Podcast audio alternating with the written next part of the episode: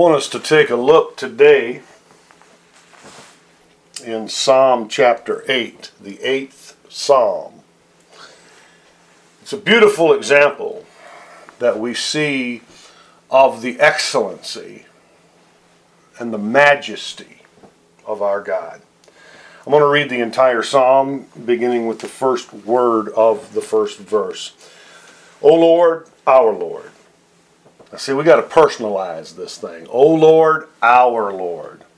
How excellent is your name in all the earth, who have set your glory above the heavens.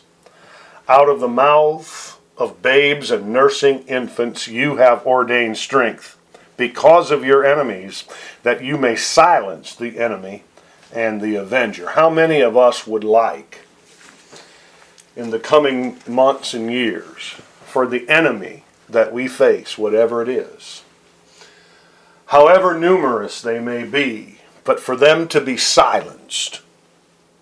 That we no longer hear their taunts and their jeers that we no longer hear their insult in our spiritual ears, that they would be silenced. It can happen by praising the Lord. Hallelujah. Just as a child would praise the Lord, we too should praise his holy name. Verse 3 says, When I consider your heavens, the work of your fingers, the moon and the stars which you have ordained, said, When I consider all of this, what is man that you are mindful of him, and the Son of Man that you visit him? For you have made him a little lower than the angels, and you have crowned him with glory and honor. You have made man to have dominion over the work of your hands. You have put all things under his feet all sheep and oxen, even the birds of the beast of the field, and the birds of the air, and the fish of the sea that pass through the paths of the sea.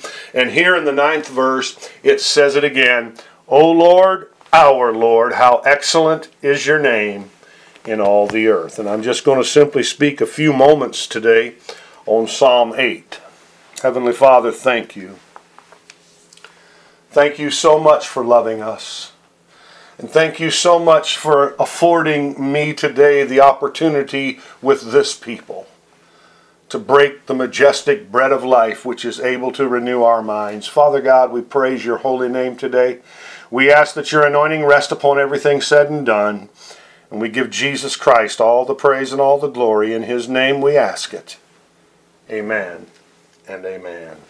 When you consider the majesty of God, some time ago, just recently. I went out on location at Arbutus Lake, very near my home in Traverse City, Michigan, and I shot some footage for television of the beauty of a winter's day in northern Michigan. We could take it to any scene, anywhere upon God's earth that He's created so much beauty so much awesomeness, so much splendor, so much majesty, and yet he is above all of that in regal splendor and glory and awesomeness and majesty. The beauty of the world that God has created reminds us and bears witness to the fact that there is a God. And it should lead us to the Word of God to get to know who He is and to get to understand Him and His ways. The beauty of the created world that we can see with our eyes pales into insignificance compared to the beauty of the heavenly world that we will one day enter if we have accepted Jesus Christ as our personal Lord and Savior. it, is so amazing. And as David the, who, who wrote this psalm, David, the sweet singer of Israel, as he meditated on the majesty of God, as he meditated on creation, he expressed amazement that God would even bother with human beings. If you'll read those first four verses there, you'll see that. And then it says something very interesting. It says that God is mindful of us. And even though God is the creator of the vastness of this universe and all of its royal regality and splendor and glory, all of the stars, all of the planetary bodies, and then you come to this earth and you see how everything works in perfect harmony and synchronization to where the gravity pull is just the correct amount, to where the sun is just the proper distance, the moon just the proper distance, everything in the solar system doing its proper function in order to sustain life upon earth. No, my friends, this did not just happen.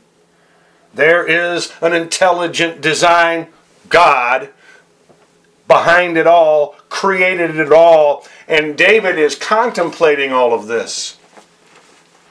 In addition to the beauty of his surroundings, he's contemplating it, he's meditating on it, and he says, What is man that you're even mindful of him? The Son of Man that you would visit him. And, and it tells us something. It tells us that in the midst of all of God's awesomeness, he cares for us. We are on his mind.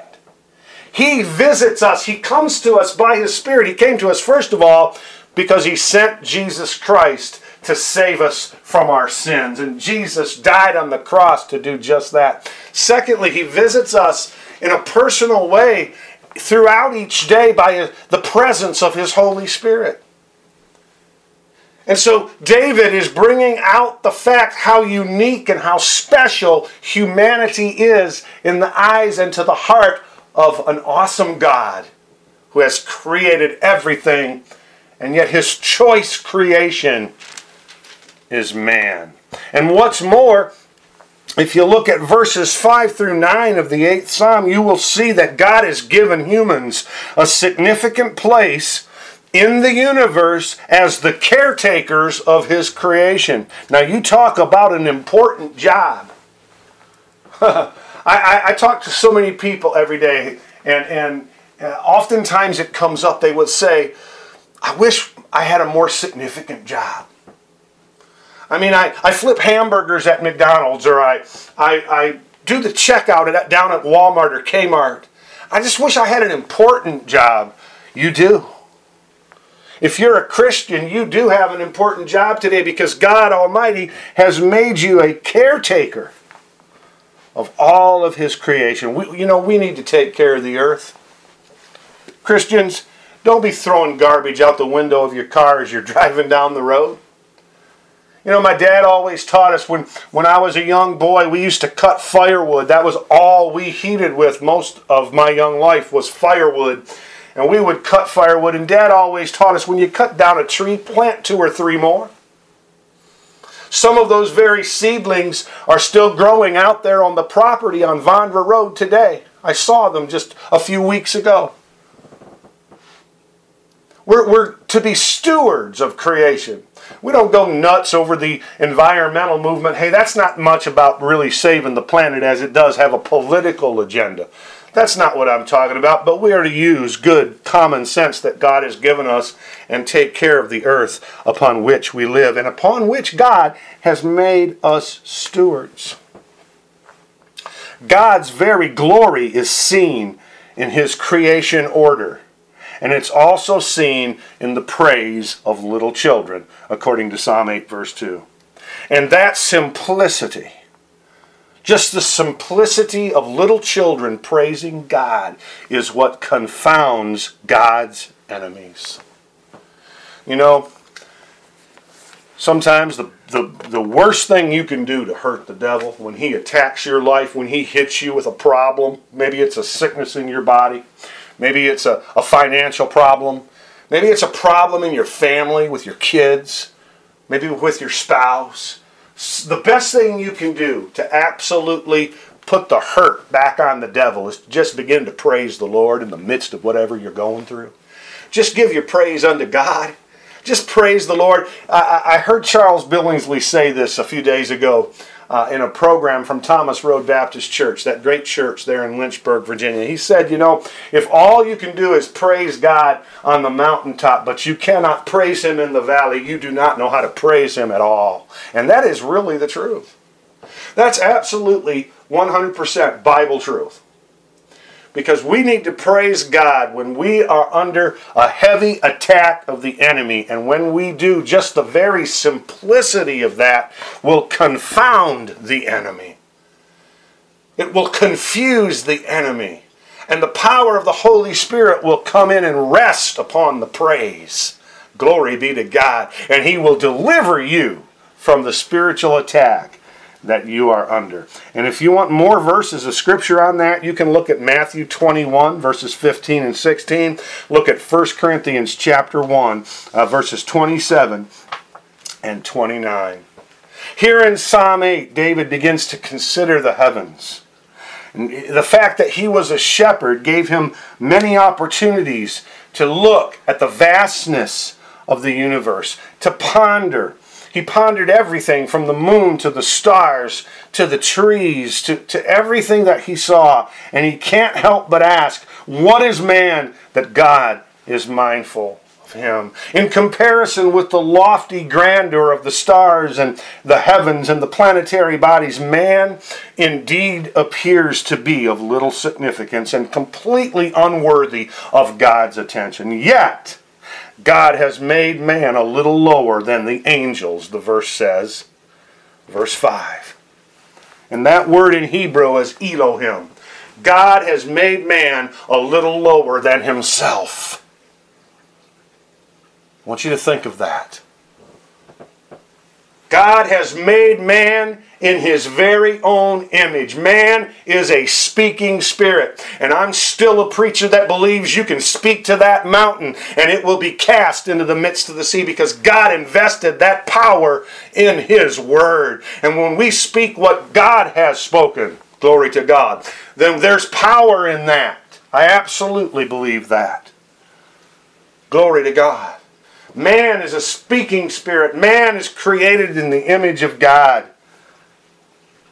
Man was created to be the crown of God's creation and to have dominion over all living things. However, whereas the position man was once given was supreme, it has been ruined by the fall. In the garden, when Adam sinned, he was the representative man for the entire human race, and it ruined that image. However, praise God, that which the first Adam lost in the fall, the last Adam, Jesus Christ, has more than regained. And so when we place our faith in Jesus, then God begins to reform us back into that original image of God that He placed within us. He, the, the, scripture uh, defines it as conforming us into the image of Jesus Christ. Sometime I'm going to teach on this, but for right now, I just want to mention that Jesus is the true man. He is the true Israel, and He is the true church. Jesus is the perfect example of everything that we need to be.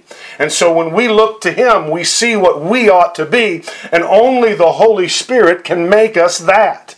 And that's the function of the Holy Spirit in the life of the Christian. So, what the first Adam lost in the fall, that image that we bear, because of that, the second Adam, the last Adam, more correctly, the last Adam, Jesus Christ, has more than regained. The cross was because of God's great love and desire to redeem his choice creation, mankind. Jesus is worthy. Jesus Christ will rule all of creation, and we will reign with him, hallelujah, as heirs of God and joint heirs with Christ. Read Romans 8 17.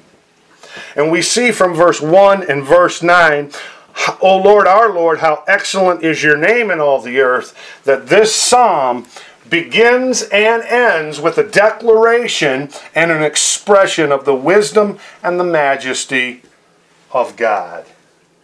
Hallelujah. I want to leave you with this.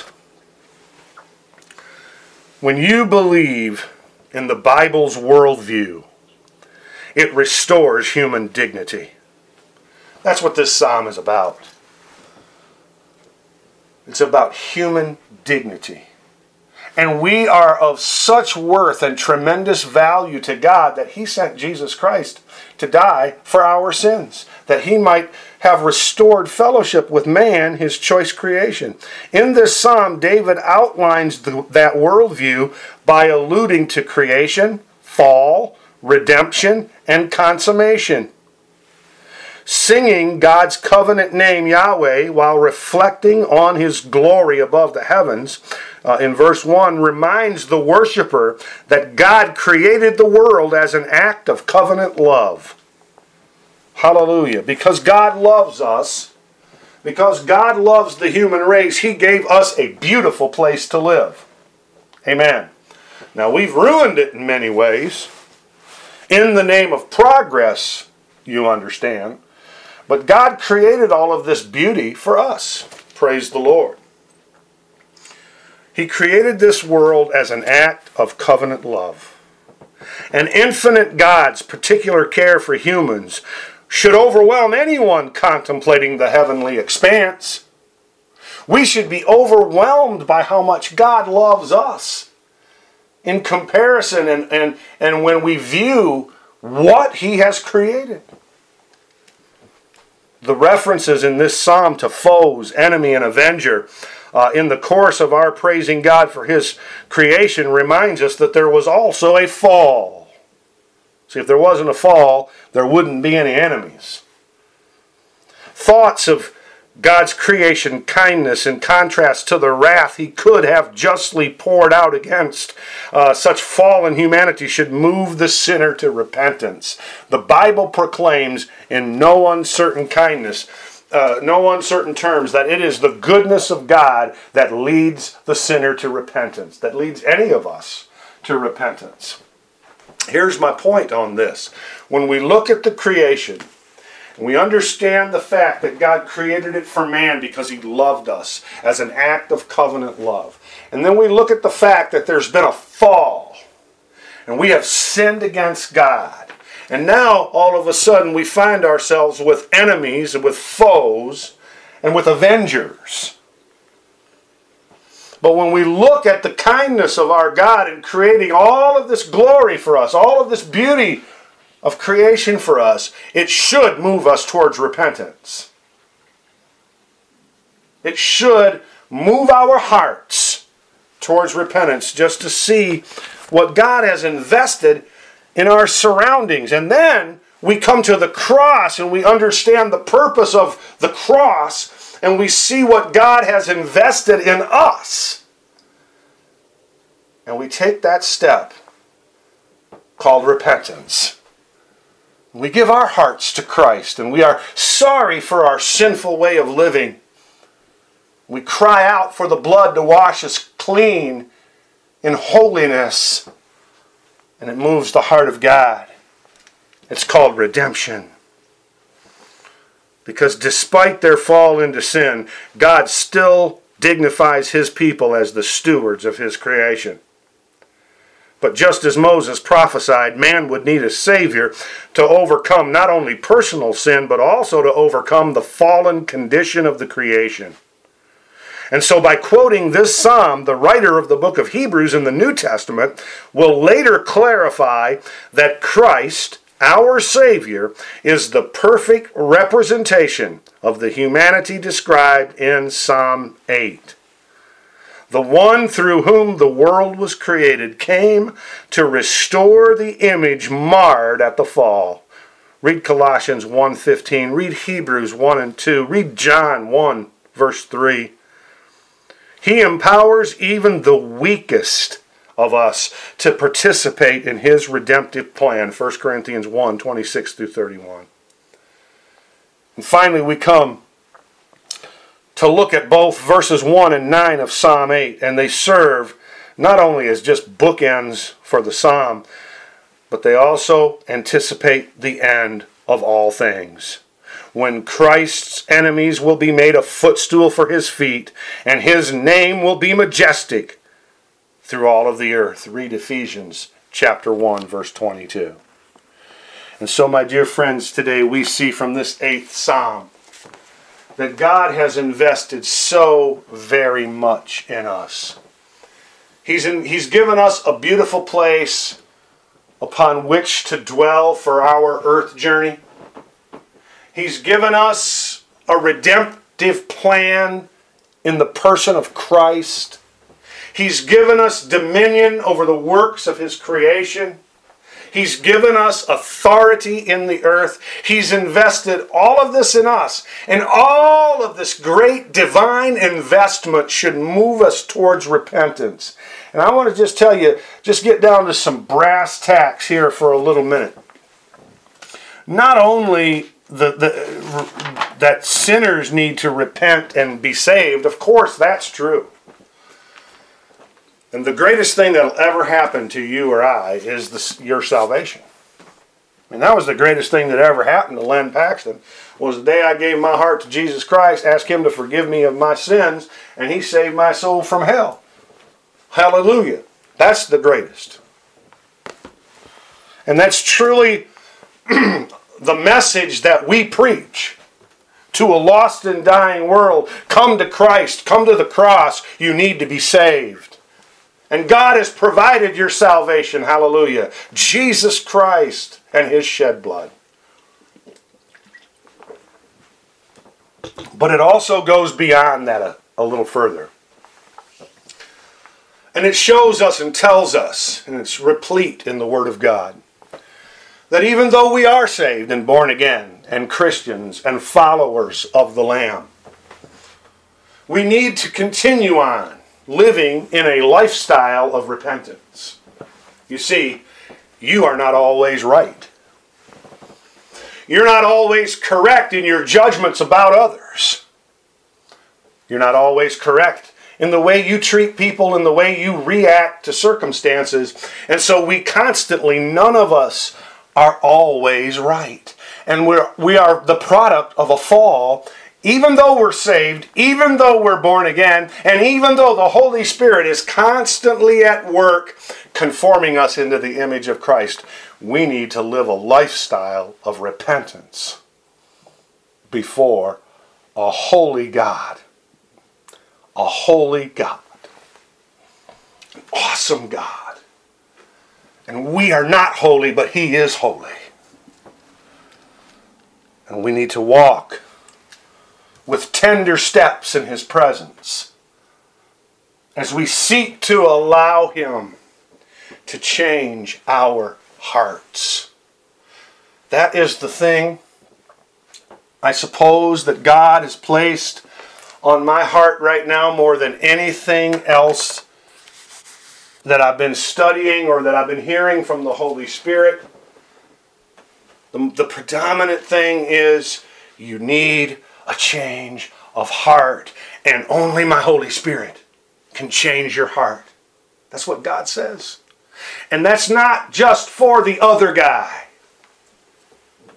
it's for all of us. It's for all of us. And so as we enter into this brand new year, I hope and pray that it'll be a year when we as Christians will really learn how to really love like Jesus loved. Not just talk about it like we have in the past, but really love like Jesus loved. And really be motivated to understand the greatness, the awesomeness, the majesty, the holiness of our God, and how insignificant we really are without Christ and that should motivate us to live a lifestyle of repentance and reach out to others with the hope that has been given to us.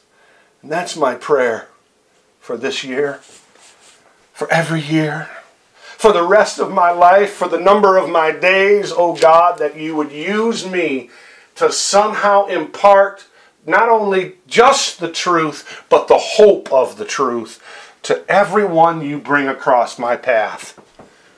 And in those areas, Lord, where I displease you, where I judge others, where I hold grudges, where I get bitter, where I get envious, in all of those areas, God, I release that to you right now and ask you to change my heart and make me more like Jesus.